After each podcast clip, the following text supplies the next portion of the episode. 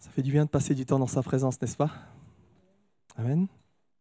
On n'a pas envie de passer du temps ailleurs que dans sa présence. Lorsqu'on est dans sa présence, on comprend que le temps s'arrête. Le temps s'arrête lorsqu'on est dans sa présence.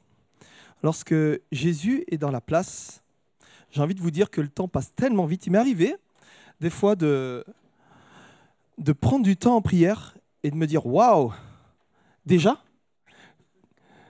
Je ne sais pas si ça vous est déjà arrivé. Tu regardes ta montre et tu te dis Waouh, tout ça? Parce qu'en fait, tu, passes du temps en prière, mais c'est plus un fardeau en fait. C'est plus euh, alors oui, il faut que j'ai un sujet de prière et puis un deuxième. Non, quand on passe du temps dans sa présence, c'est autre chose que faire une prière entre guillemets. Vous voyez? C'est lorsqu'on passe du je fais ma prière, je passe un temps de prière à j'ai une véritable communion avec Dieu, alors c'est là que le temps n'a plus vraiment la même valeur. Vous êtes d'accord avec moi? Je vais me recentrer.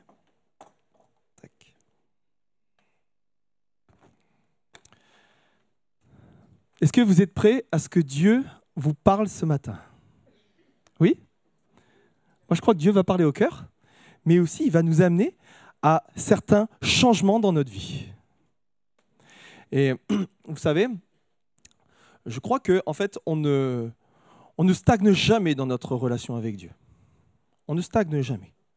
Soit on avance, soit on progresse, soit on régresse. Ça, j'en suis euh, assez convaincu soit on progresse, soit on régresse, mais on ne stagne jamais. On est dans un courant. Et la, vie de l'esprit, c'est un courant. Donc il y a du mouvement.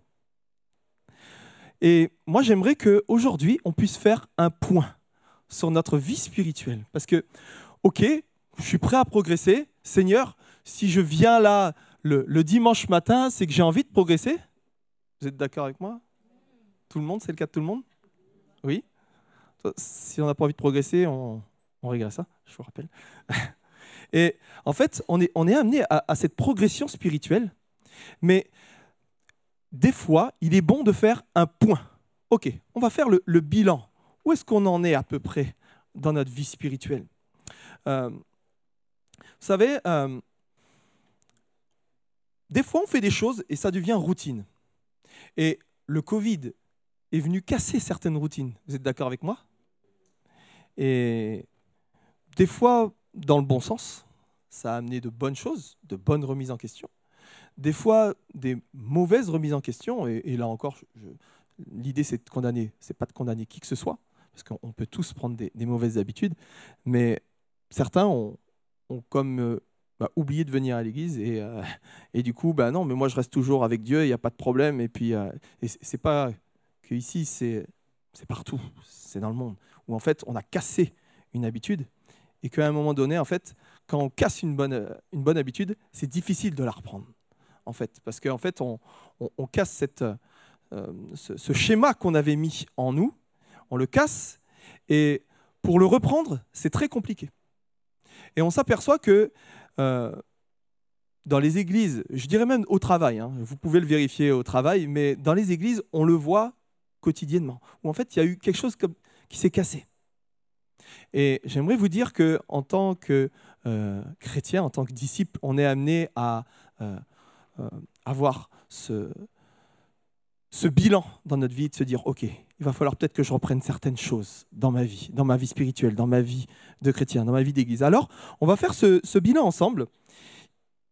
Je vais demander à, Gérard de vous distribuer quelques petits papiers et je vais vous demander de vous équiper d'un petit stylo. On va faire ce bilan, il va être anonyme, ensuite euh, on reprendra les petits papiers. C'est un bilan qui est complètement anonyme.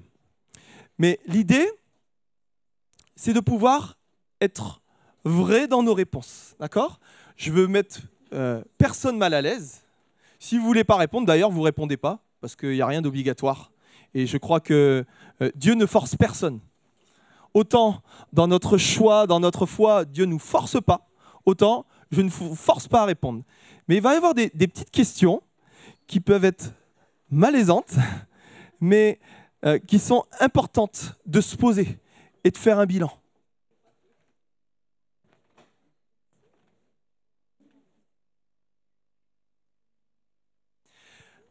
La première question, je vous demande d'évaluer votre relation avec Dieu.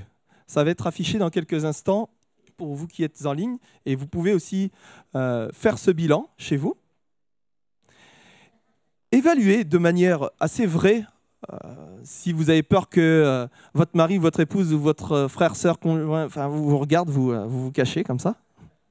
Et vous mettez une petite croix à côté. Donc zéro, en fait, vous avez ben, zéro, zéro relation avec Dieu. Vous avez coupé les ponts et vous lui avez dit c'est bon Seigneur, je veux plus de toi. Un, euh, voilà, et puis au fur et à mesure on progresse jusqu'à 10 où là euh, vous avez l'impression d'être au summum là. C'est euh, limite vous êtes en train de vous envoler vers Christ, c'est incroyable. vous avez une relation absolument fascinante. Je me situe entre 0 et 10. Voilà, pour vous donner un petit indicateur. La deuxième question, quelle est la fréquence de vos moments de prière?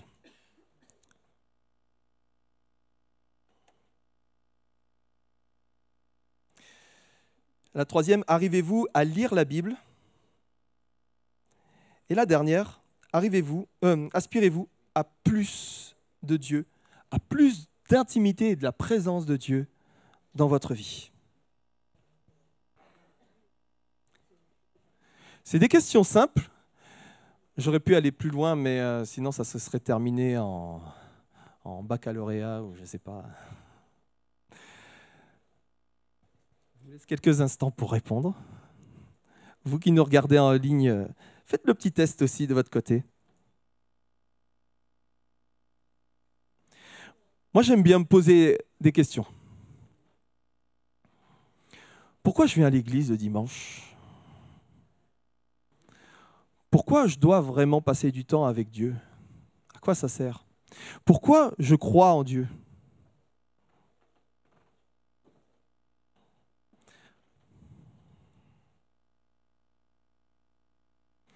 D'autres questions qu'on pourrait se poser? Est-ce que je vis la même chose qu'à mes débuts dans ma foi. Tout autant de, questions qu'on peut se poser pour nous aider à faire un bilan, qui sont peut-être pas sur le papier. On pourrait aussi poser une autre question. À quoi je m'attends dans ma vie chrétienne? À quoi je m'attends? Est-ce que je m'attends à rien? Ou est-ce que je m'attends à vivre des choses de l'esprit, des choses de Dieu? Peut-être que tout va bien dans ta vie et que tu es sur un train-train qui, tourne bien. Bah, tu n'as pas spécialement de problème de famille, ça se passe bien, tu n'as pas spécialement de problème financier, tu n'as pas spécialement de problème de relation ou autre, ou même de maladie. Et donc tu te dis, bah, à quoi bon? Voyez? Et est-ce que tu aspires à plus de Dieu, plus d'intimité, à plus de sa présence? Ou est-ce que finalement, Dieu est celui qui vient juste combler Oui, il comble, mais est-ce que c'est juste ça? Voyez? C'est des questions qu'on peut se poser et je vous invite à, vous poser aujourd'hui. Voilà, dans quelques instants, Gérard viendra prendre les, les petits papiers. Vous l'aurez compris, pour certains peut-être, aujourd'hui, on va parler du discipulat, d'être un disciple. Le titre de mon message, c'est Je suis un disciple. Je crois que Dieu nous invite à être des disciples. Oui, nous sommes des chrétiens. Chrétien veut dire petit Christ. Mais l'Église a commencé avec des disciples, avec des personnes qui étaient là, prêts à le suivre, avec des warriors, avec des guerriers. Est-ce que vous êtes prêts à être des guerriers? Oui, là, euh, par endroit, oui, ok. Qui est prêt à être un guerrier ce matin? Une guerrière?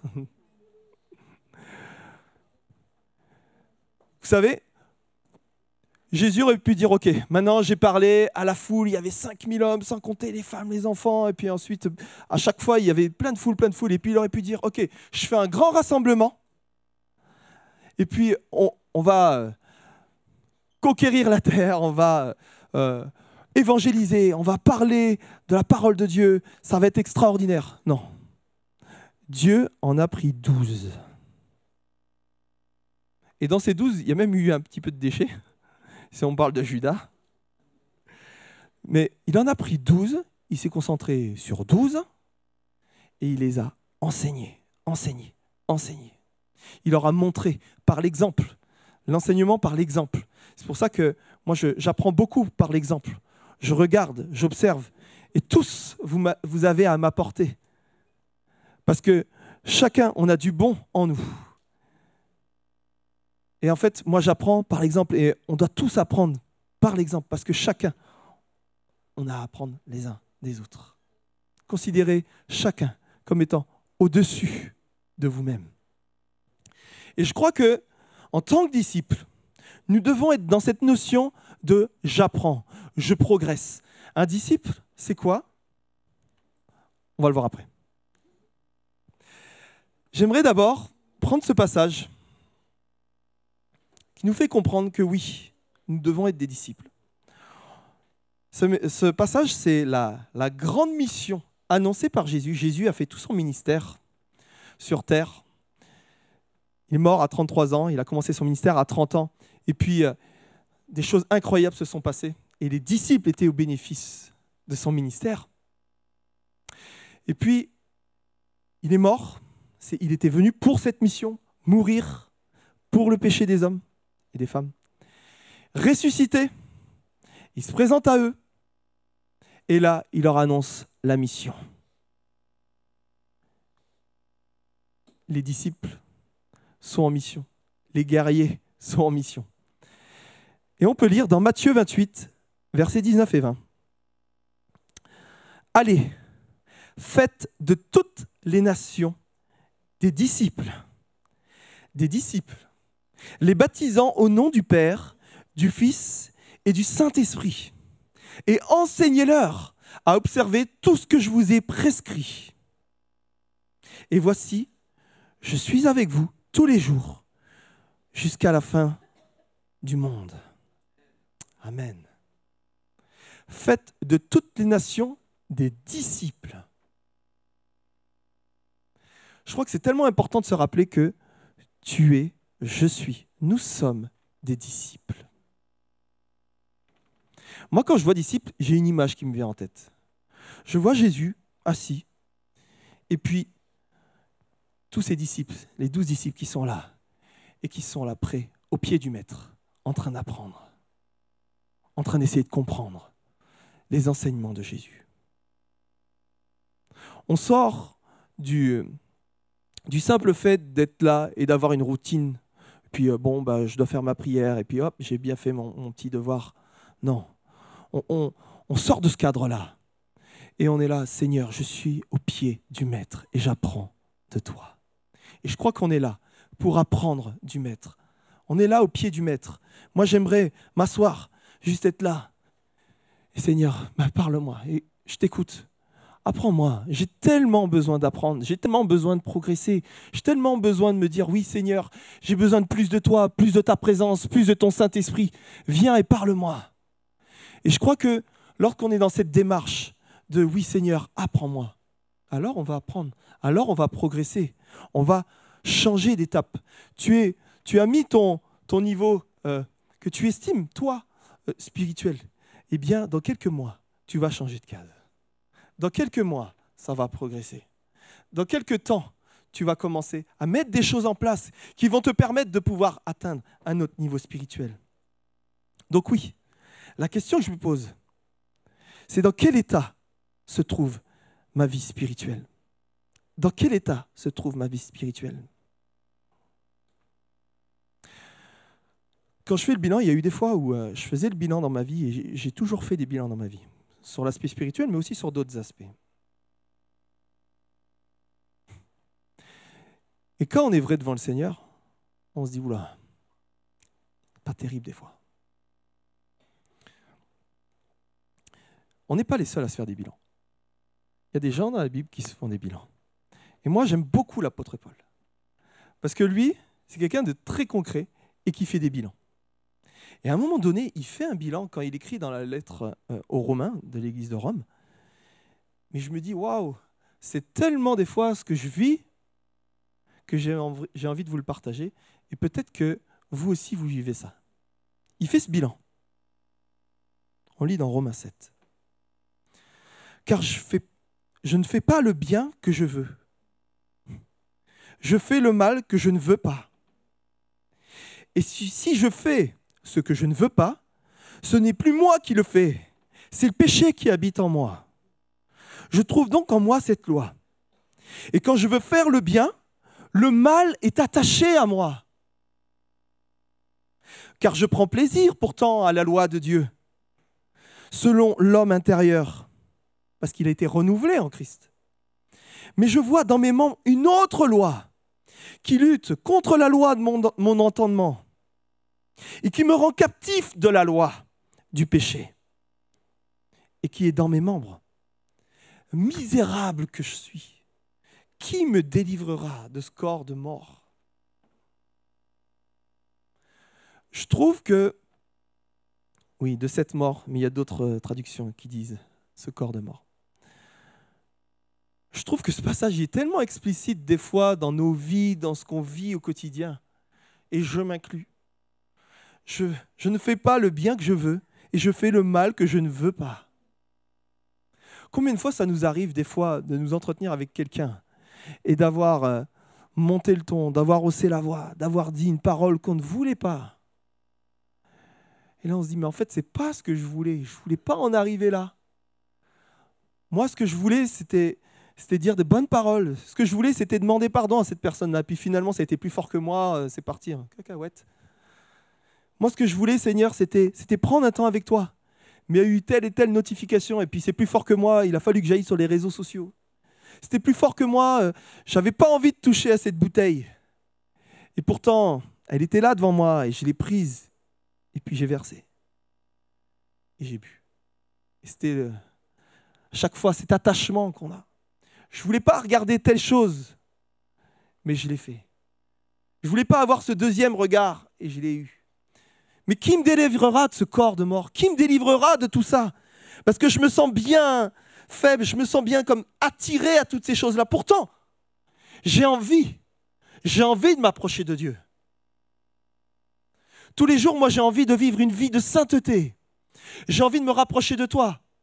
Et j'ai envie que tu, que tu sois fier de moi, Seigneur. Parce que je suis ton disciple, parce que je suis là, je suis assis au pied du Maître. Je suis assis devant toi. Et moi, mon seul objectif, Seigneur, c'est de te plaire. Parce que finalement, mon, frère, ma, mère, mon père, ce n'est pas eux qui vont me juger. Ce n'est pas le pasteur. C'est pas quiconque. Par contre, toi, Seigneur, tu me vois quand je, suis, quand je suis dans le secret, je suis tout seul et que personne ne me voit. Seigneur, toi, tu me vois. Et tu m'aimes malgré les erreurs que je fais. Tu m'aimes mais tu veux aussi que j'avance. Et peut-être que lorsque tu fais le bilan de ta vie, tu te dis c'est compliqué. Tu fais le bilan aussi de ta vie de prière et tu te dis en fait, euh, c'est quasi inexistant, voire inexistant. J'arrive pas à prendre de temps pour louer Dieu. J'arrive pas à prendre ce temps, ce, temps de communion. Tu sais, ce passage que tu connais bien, quand tu, euh, quand tu veux t'entretenir avec Dieu, ferme la porte et dans le lieu secret. Le Maître qui est là, dans les cieux, te voit. Et le Seigneur est là et il te voit. Et il attend ce rendez-vous.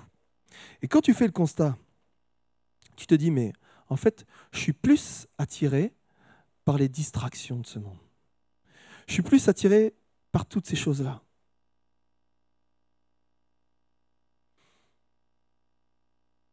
Et là, il n'y a qu'une seule chose qui te vient en tête. Mais en fait, c'est pas bon. Ce que je vis, en fait, dans ma vie chrétienne, c'est pas bon. Et combien de fois, moi, j'ai fait ce constat dans ma vie où je me suis dit, mais c'est pas ce que je voulais, en fait, moi. Parce que moi, j'ai fait une promesse à Dieu quand je me suis donné à Christ. J'ai dit, Seigneur, je ne vais pas être à 100%, je vais être à 200% pour toi. Que ma vie puisse refléter ta gloire, Seigneur. Et combien de fois je fais le point et je me dis, mais en fait, Greg, mais tu même pas à 30%. Il s'est passé quoi entre le moment où tu t'es engagé pour Christ et maintenant? Mais Greg, tu attends quoi pour t'y mettre? Tu attends quoi pour avoir cette vie que auquel, auprès duquel tu soupirais? Parce qu'il n'y a personne qui s'est donné à Christ et qui s'est dit, bah ouais, moi je vais bien aimer Dieu, ça va être bien. Je t'aime bien, Seigneur. Et puis, euh, ouais, je viendrai une fois par an à Noël ou à Pâques à l'église. Non. Et puis, euh, de temps à autre, j'aurai un moment de prière avec toi. Promis, hein, j'aurai un petit moment de prière avec toi. Non. Quand on s'engage, la vérité, c'est qu'on se dit Seigneur, mais je, je veux toi pleinement. Parce que tu m'as sorti, tu me sors de ma boue, tu me sors de, de mon péché, tu me sors de mes problèmes. Paul va dire dans l'épître aux Galates, vous couriez si bien. Qui vous a arrêté pour vous empêcher d'obéir à la vérité Vous couriez si bien. Ce même Paul, ce même Paul qui, euh, qui dit, mais qui me délivrera de ce corps de mort et qui n'arrive pas à faire le bien qu'il veut faire et qui fait le mal qu'il ne veut pourtant pas faire. Et vous voyez que des fois, en fait, il y a des variations dans notre foi, dans notre vie chrétienne. Il y a des moments où on est là et il n'y a rien qui va. Il y a des moments où on peut être là et se dire, mais tu courais si bien, pourquoi tu arrêté? Il y a des phases comme ça. Et peut-être qu'en ce moment, tu es dans cette phase, mais je ne fais pas le bien que je voudrais faire. Mais je fais le mal que je ne veux pas faire. Et c'est plus fort que moi. Et Dieu veut te sortir de cet état-là. Il veut te prendre par la main, toi, son disciple, il veut te sortir et te dire, allez, viens, je te tire de là, et tu vas t'en sortir. Tu vas te sortir de la situation et du constat dans lequel tu t'es mis aujourd'hui. Parce que quand tu as fait le constat, peut-être que ce n'était pas top. Et que tu t'es dit, c'est pas terrible. Mais Dieu veut te dire, je te prends par la main et tu vas t'en sortir. Mon enfant, tu vas t'en sortir. Tu ne vas pas rester dans cet état-là. Alors, on va voir ce que Dieu attend de toi, ce que Dieu attend du disciple.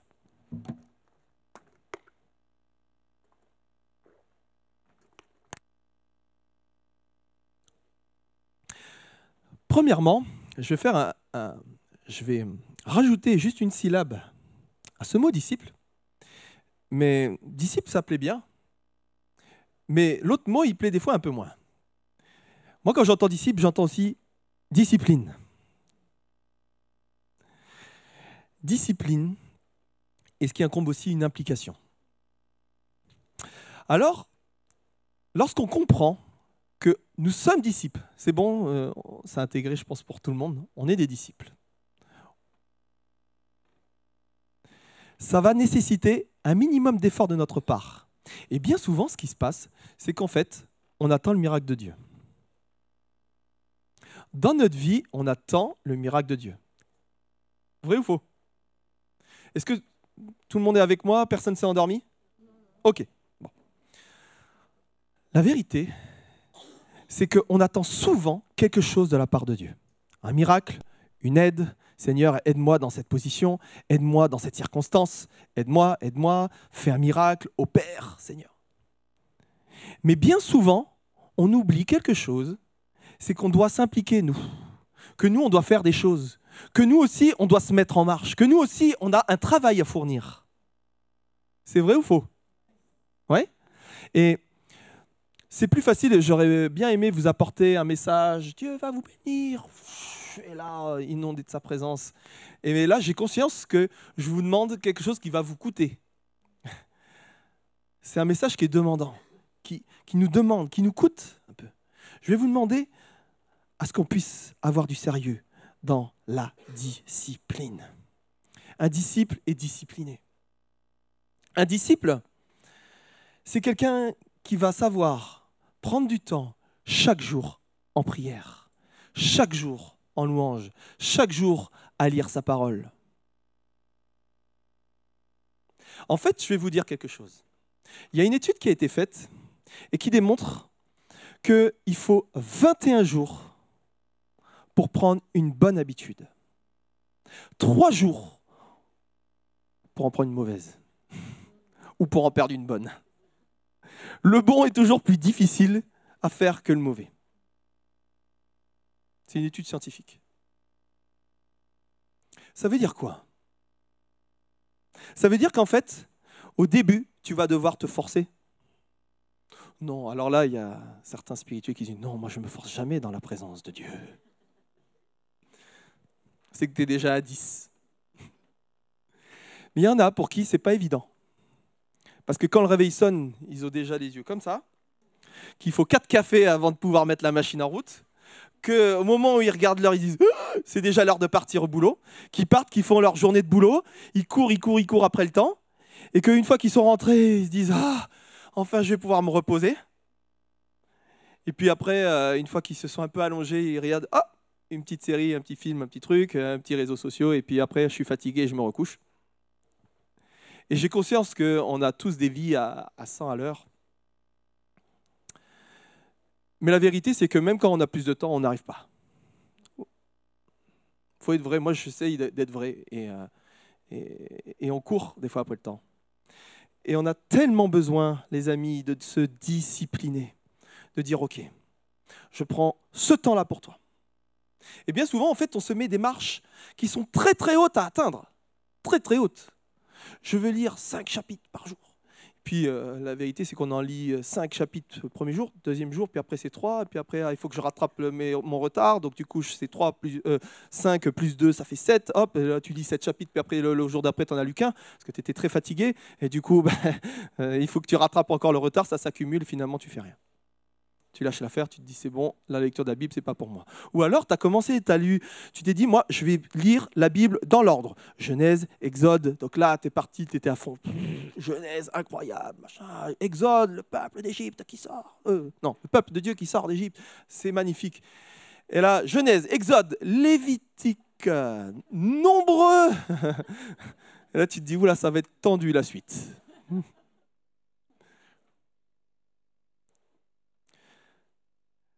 On part avec plein de bonnes intentions et des fois ça fait et ça plonge. On ne sait pas pourquoi, parce qu'en fait, on n'a peut-être pas la bonne méthode, la bonne manière de faire. Oui, on m'a déjà dit de lire la Bible différemment, mais moi, moi j'ai à cœur de la lire comme ça. Et en fait, bah, on n'écoute pas forcément les conseils des autres, des plus anciens dans la foi. Vous savez, moi je dis à mes enfants, tu as deux manières d'apprendre.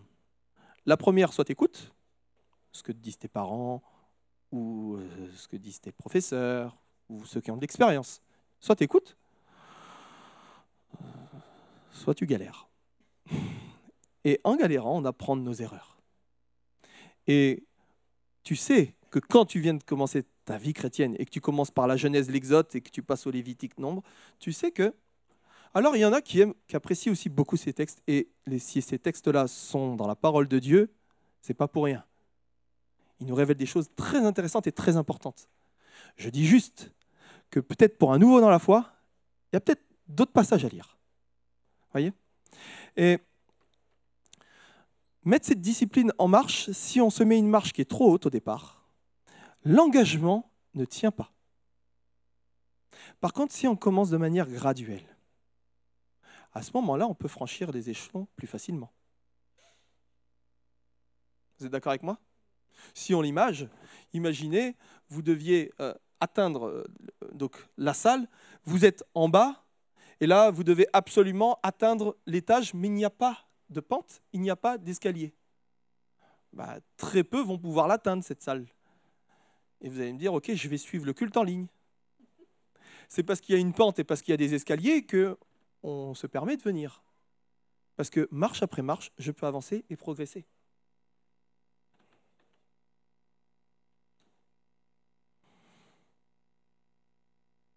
Alors, l'important, c'est l'accumulation des petites choses. je ne sais pas si vous connaissez le principe de l'effet cumulé. J'en parlais euh, cette semaine avec euh, quelqu'un que j'avais en rendez-vous. Et pour moi, l'effet cumulé est tellement puissant. L'effet cumulé, c'est le fait d'ajouter une action tous les jours. Parce que si aujourd'hui tu es à zéro sur le questionnaire et la première question, tu ne vas pas atteindre le 10 tout de suite. Il va falloir franchir des marches. Eh bien, de la même manière, l'effet cumulé nous permet d'atteindre ça. Par exemple, lorsque euh, j'étais en seconde, j'étais nul en anglais. S'il y a des profs d'anglais, je suis désolé. J'étais nul en anglais. Et euh, on avait une réunion parents-prof, deuxième, troisième mois. Et puis là, euh, euh, réunion parents-prof, et la, prof d'anglais qui était à, l'aube de la retraite et qui avait juste pas envie de se coltiner un ado comme moi, elle me reçoit, et puis il y a ma mère à côté. Et là, elle me cisaille votre fils ne connaît pas un mot d'anglais, il fait de l'anglais depuis la sixième, il connaît rien du tout. Enfin, elle me cisaille. Euh, il sait même pas écrire la date au tableau, c'est n'importe quoi. Mais ça ne m'intéressait pas. Ça ne m'intéressait pas. Et euh, mais elle me met la honte devant ma mère.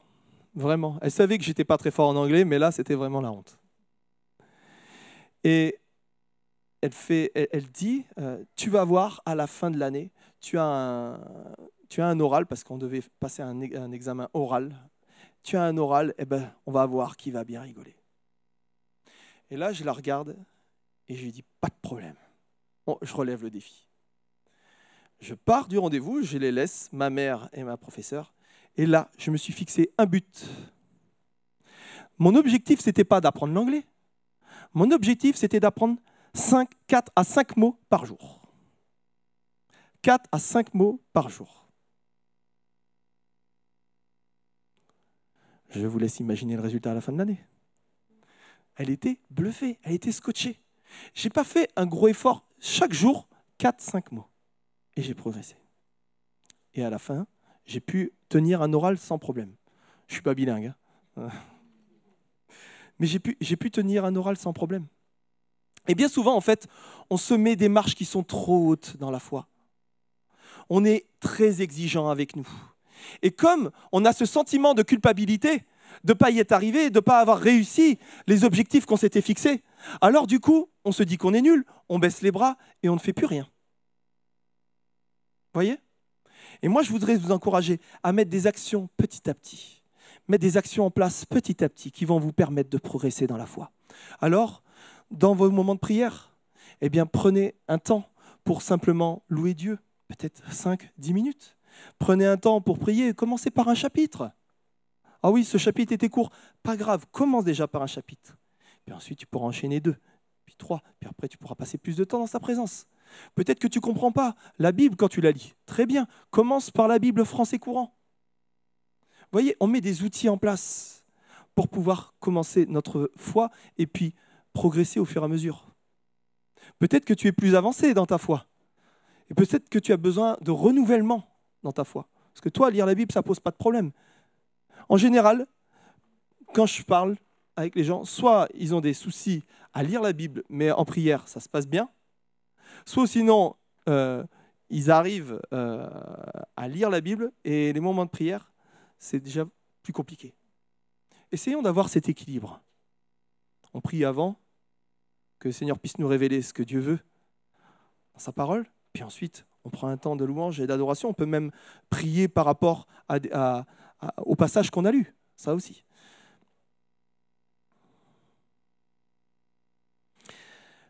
Le deuxième point que j'aimerais aborder avec vous sur ce que Dieu attend euh, du disciple, c'est de l'abandon et de la consécration. On va lire un passage qui se trouve dans Luc 14, verset 33. Ainsi donc, quiconque d'entre vous ne renonce pas à tout ce qu'il possède ne peut être mon disciple. Waouh, c'est fort de café quand même euh, ce passage. Renonce à tout ce que tu possèdes Et là, tu pourras être le disciple de Jésus. Il y a cette notion d'abandon. Cette notion qu'en fait, il y, a, besoin d'abandonner certaines choses. Il y a des choses qui te prennent du temps.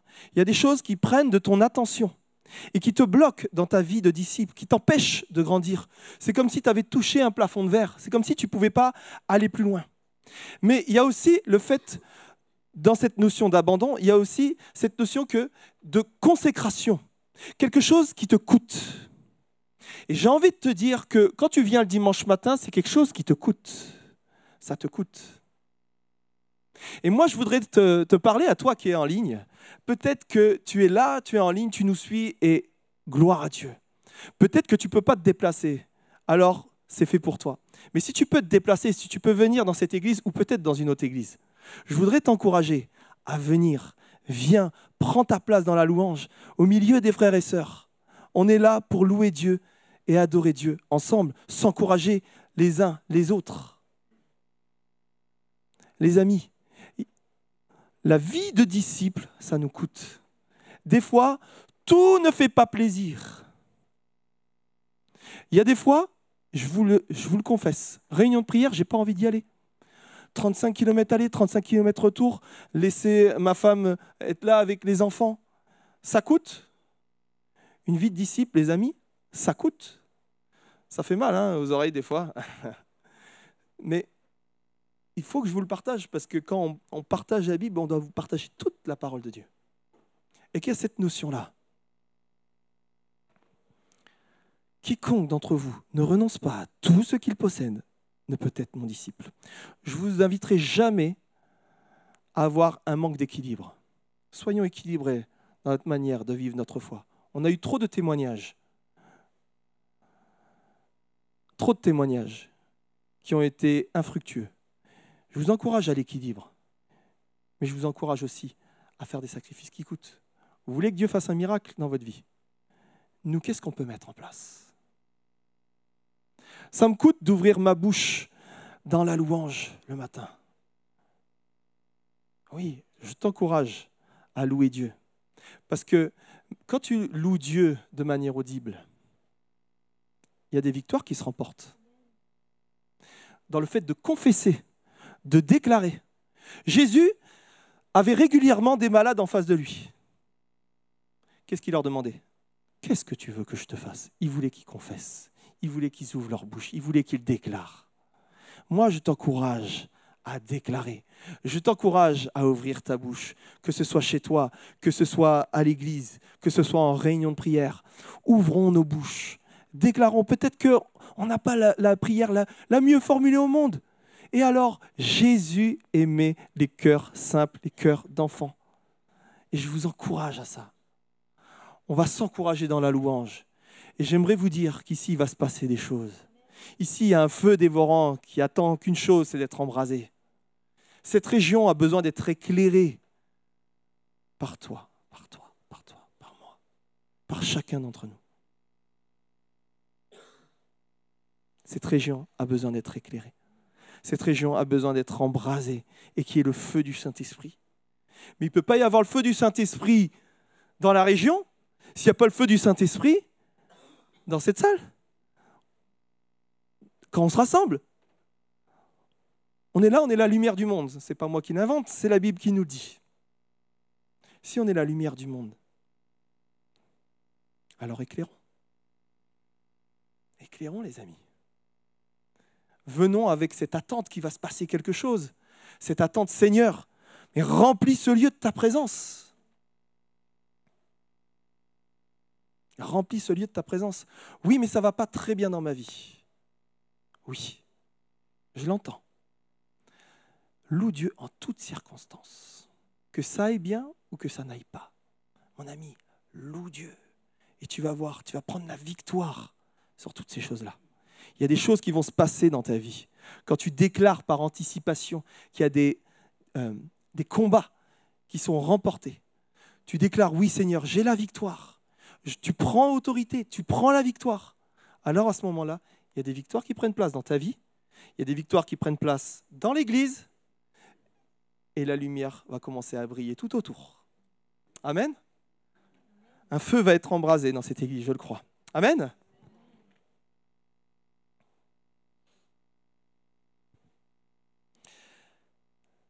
Le dernier point de ce que Dieu attend du disciple, c'est qu'il porte du fruit.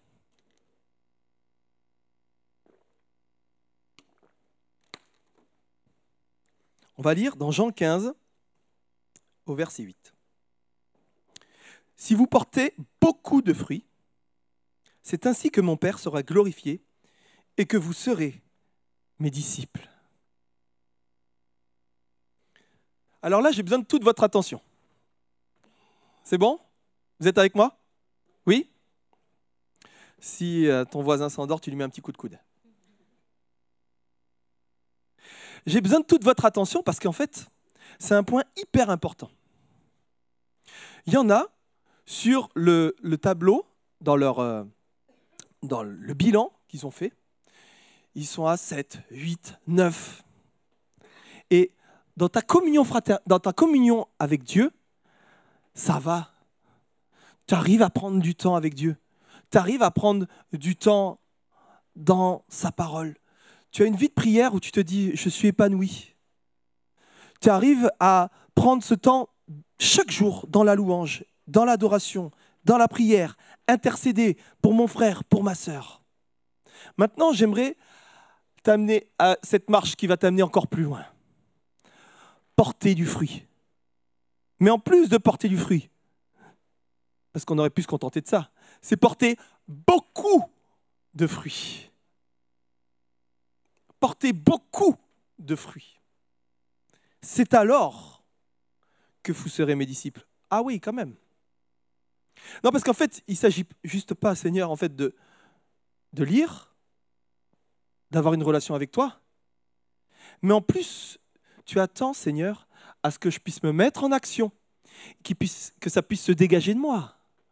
Ah, je commence à comprendre qu'en fait, il y a toute une démarche. Parce que moi, j'attends régulièrement le miracle, j'attends que tu me donnes, je demande, mais finalement, tu attends aussi quelque chose de ma part. Le Seigneur attend quelque chose de ta part. À partir du moment où tu es un disciple, où tu as donné ta vie à Jésus, soit tu es en processus de baptême, soit tu t'es fait baptiser, Dieu attend quelque chose de ta part. Tu as peut-être une parole d'encouragement à donner.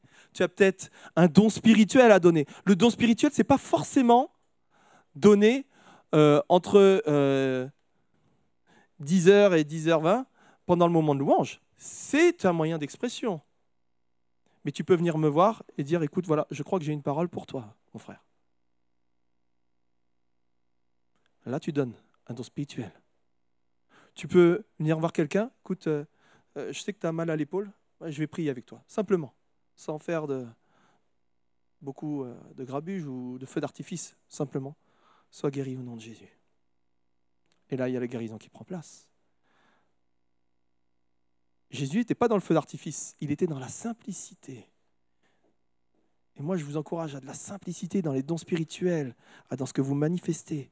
Mais, les amis, on ne peut pas imaginer être un disciple si j'ai une relation avec Dieu, je prie, je lis ma Bible, et derrière, je ne porte pas de fruits. L'un va pas sans l'autre. C'est une complémentarité. Ça va, vous êtes avec moi? On continue.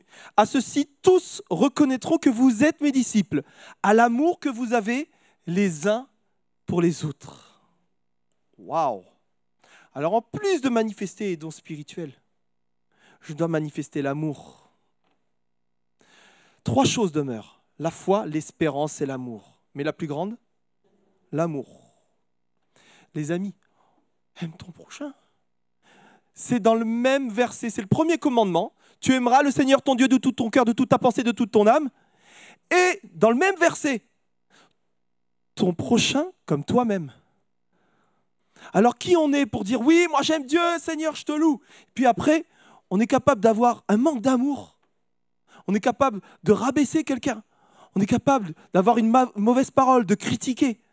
Non, les amis, moi je vous encourage à être remplis d'amour, à avoir un langage qui soit rempli de, de bénédiction, rempli d'encouragement. Je ne dis pas qu'il ne faut pas reprendre. Des fois, on a besoin d'être repris dans ce qu'on fait. Là, euh, ce que tu fais, euh, c'est pas, c'est pas bon. Le dire, oui, mais avec amour. Et je crois que on peut tout dire du moment qu'on le dit avec l'amour. Mais les amis, aimons-nous les uns les autres, comme Christ a aimé l'Église. Ok Ça va? Ouais Je viens vous chercher ce matin. Euh, je sais que j'ai pas beaucoup de Amen, Alléluia, mais euh, c'est le message qu'il y avait sur mon cœur aujourd'hui.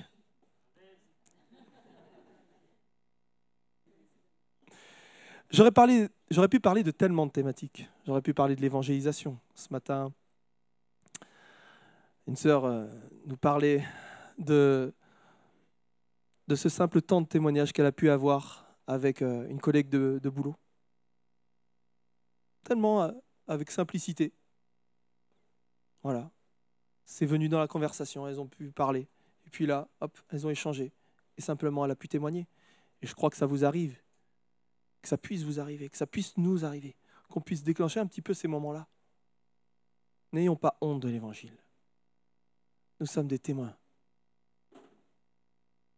Un autre frère me partageait qu'il y a une statistique qui existe, que je n'ai pas pu vérifier, mais je crois qu'elle est bonne. 95% des chrétiens ne témoignent jamais. Il n'en reste que 5, quoi. Le calcul est vite fait, mais il fait pleurer le Saint-Esprit, j'en suis convaincu. Qu'on puisse se dire oui Seigneur, moi je dois me mettre à l'œuvre. Je suis un disciple, je dois me mettre au travail. Non pas en étant lourdeau. On en a connu des comme ça. Oh, lui, il va encore me parler de Jésus. Quoique j'ai rencontré Christ en partie avec un lourdeau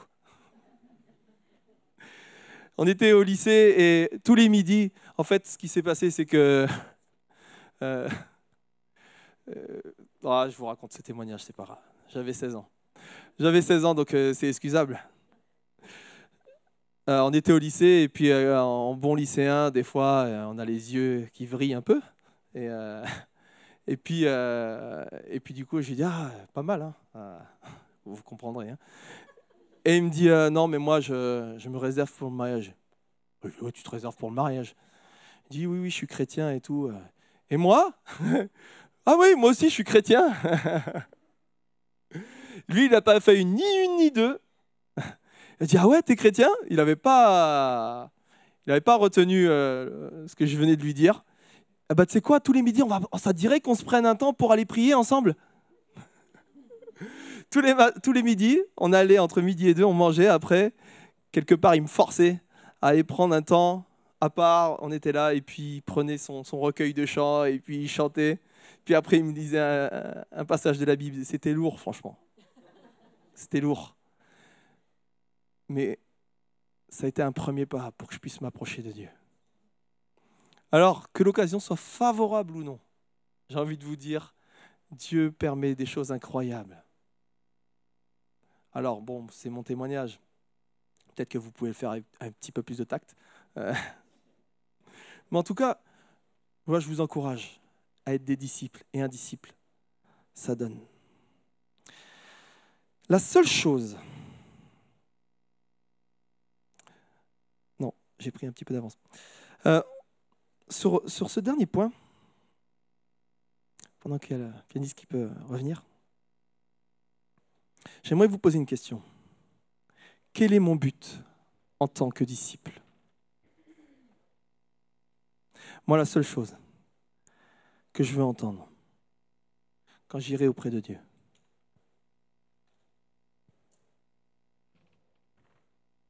va, bon et fidèle serviteur, entre dans la joie de ton maître. C'est pas ce que tu veux entendre? Va, bon et fidèle serviteur, mais rentre. Tout ça, c'est pour toi. Le pays promis, c'est pour toi. L'éternité avec moi, c'est pour toi. je t'ai aimé, je t'aime. Va, bon et fidèle serviteur, bon et fidèle disciple. Tu as bien servi. Tu as fait mon œuvre. Rentre dans la joie de ton maître. Paul dira, j'ai achevé la course. J'ai combattu le bon combat. Paul dira à un autre moment, mieux vaut la fin d'une chose que son commencement. Peut-être que tu as commencé, c'était hyper rapide. Tu traçais, tu servais à gauche, à droite. Dès qu'il y avait une chaise de travers, tu étais là. Dès qu'il y avait une tache sur le mur, tu essuyais. Dès qu'il y avait quelqu'un à évangéliser, tu parlais. Dès qu'il fallait prier, tu étais là. Boum, t'intercédais. Et il n'y avait pas de problème, tu étais là. Tu aurais pu déplacer des montagnes. Qui vous a arrêté? Vous couriez si bien. Qui t'a arrêté dans cette course? Mes amis, mieux vaut la fin d'une chose que son commencement. Un disciple, j'ai noté ceci, un disciple est celui qui a une relation profonde avec Dieu. C'est également celui qui fait ce que Dieu veut. Pas juste celui qui demande. Ne soyons pas de ceux qui sont là comme devant un distributeur de café mettre une pièce, valider, recevoir, boire, redemander, mettre une pièce, valider, recevoir, boire. Ça va que dans un sens. Et c'est pour ça que finalement, je suis assez lourdeau moi aussi quand je fais la louange et que je vous demande de participer. Parce que là, c'est plus, mais une pièce valider, recevoir, buvez. On sort de là. On sort de ce schéma unique de relation avec Dieu, avec un Dieu qui donne et moi qui reçois. Mais moi, je viens le dimanche matin. Et tous les jours de ma vie, je veux venir, Seigneur, pour t'apporter ma reconnaissance. Et c'est pour ça que je, veux vous inclure, les amis, dans ces moments de louange. S'il y a juste une équipe qui est là et qui est là pour faire le show, ça ne m'intéresse pas, on descend tous. On va se mettre en rond et on va passer un moment dans la présence de Dieu. Parce que moi, le show, ça ne m'intéresse pas. On est là pour louer Dieu. On est là pour se réjouir dans sa présence. On est là pour progresser dans sa présence. Seigneur, chaque dimanche que je viens, je veux que, ma louange que je te donne, elle te plaise plus. Est-ce que tu viens avec cette pensée-là? Chaque jour que je passe, je vais être plus proche de toi.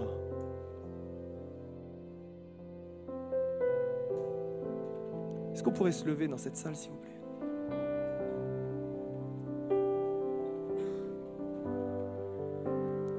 Crois que le Seigneur parle ce matin. Il parle au cœur. Est-ce que tu es prêt à passer de sympathisant à disciple, de tiède à brûlant, de l'ombre à la lumière, de celui qui regarde à celui qui agit? Tu es l'Église, tu es un disciple, tu es une pierre vivante nous ne sommes pas à l'église. J'aimerais tellement appeler ce bâtiment autre chose. Parce qu'en fait, ça nous, sort de notre conception. En fait, on dit tout le temps, je vais à l'église. Mais non, en fait, on ne va pas à l'église. Nous sommes l'église. Et quand on réalise que nous sommes l'église, tu réalises que tu es important. Chacun est important. Chacun a sa place. Chacun dans son domaine. Tout le monde ne joue pas de guitare, tout le monde ne joue pas de batterie, tout le monde ne sait pas faire la sono, tout le monde ne sait pas faire l'accueil ou l'enfance. Mais chacun dans son couloir, tu es une pierre. Tu fais partie de l'Église. Tu es l'Église. Et donc tu es important pour le royaume de Dieu. Tu es important pour le royaume de Dieu. Et le dimanche matin, quand on vient louer, que toutes les pierres ici puissent louer Dieu. Même si tu chantes faux, chante de tout ton cœur. Même si tu chantes pas en rythme, chante de tout ton cœur. C'est pas grave, le Seigneur, lui, il entend juste. Lui, il entend juste. Il veut que tu puisses le louer en esprit et en vérité.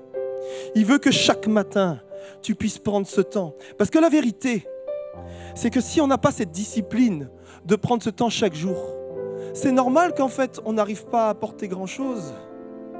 Parce qu'on n'a pas pris cette habitude. On n'a pas pris ce, ce, processus, cette bonne habitude de se dire Seigneur, je passe un temps chaque jour dans ta présence, chaque jour dans ta parole, chaque jour je veux prendre mon temps avec toi, chaque jour je veux fermer ma porte. Et là, dans le lieu secret, là où tu m'attends, je vais être là, présent au rendez-vous. Parce que chaque jour, il est là et il t'attend et il est là dans ce rendez-vous et il te regarde. Oh non, t'as encore raté le rendez-vous. T'as encore raté ce rendez-vous. Pourquoi? Pourquoi tu fais ça? Parce que moi, à la fin, n'oublie pas, je veux te dire, va bon et fidèle serviteur, entre dans la joie de ton maître. Pourquoi tu rates ce rendez-vous? Je l'ai préparé pour toi. J'étais là, je t'attendais. J'attends qu'une chose, c'est d'échanger avec toi.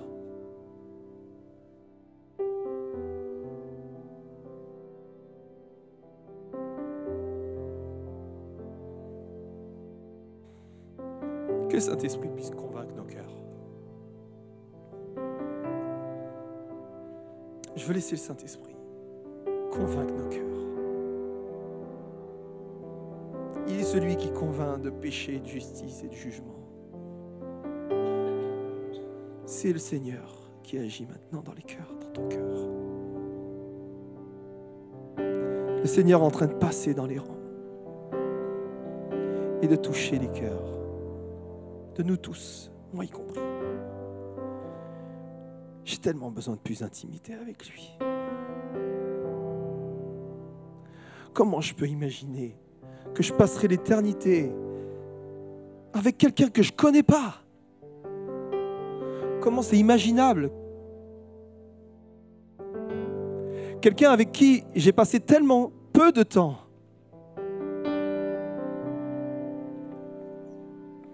Le Seigneur ne te condamne pas, mais il veut te dire, mon enfant, il n'est pas trop tard. Lève la tête, mets en place des bonnes habitudes. dans ta vie de foi, tu verras la différence. Tu veux des miracles? Prends du temps avec moi. Pas de problème. Je vais répondre.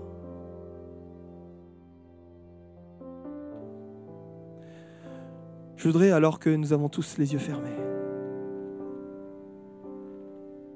qu'on puisse prendre un engagement. Celui de tout changer dans notre vie. Celui de devenir un vrai disciple.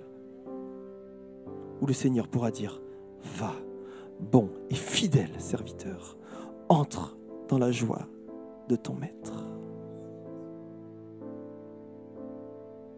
Pour cela, j'aimerais simplement, alors qu'on a les yeux fermés, que tu puisses lever ta main comme un signe d'engagement et te dire, Seigneur, je m'engage.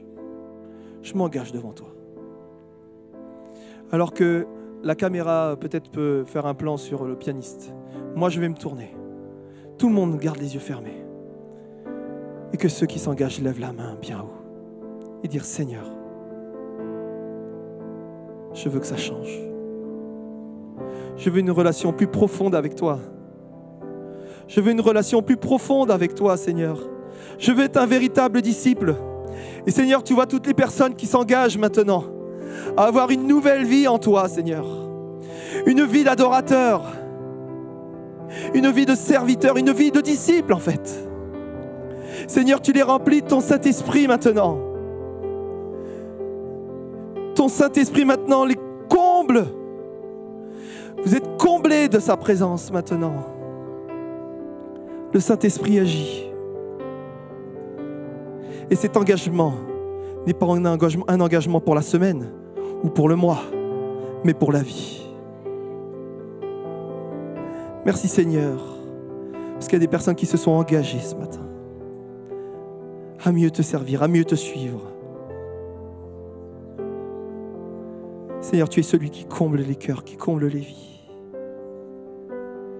Merci mon Dieu. Alléluia. J'aimerais qu'on puisse reprendre ce chant qu'on a pris tout à l'heure. Et que on puisse louer Dieu de tout notre cœur. Qu'on puisse apporter notre louange de tout notre cœur.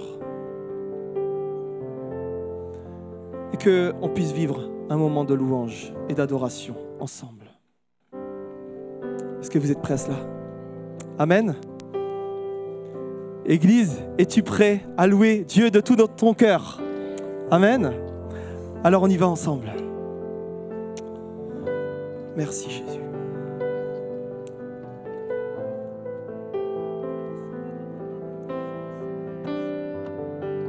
Et tout en moi est ému par ton amour, captivé par qui tu es. Conduis-moi à te connaître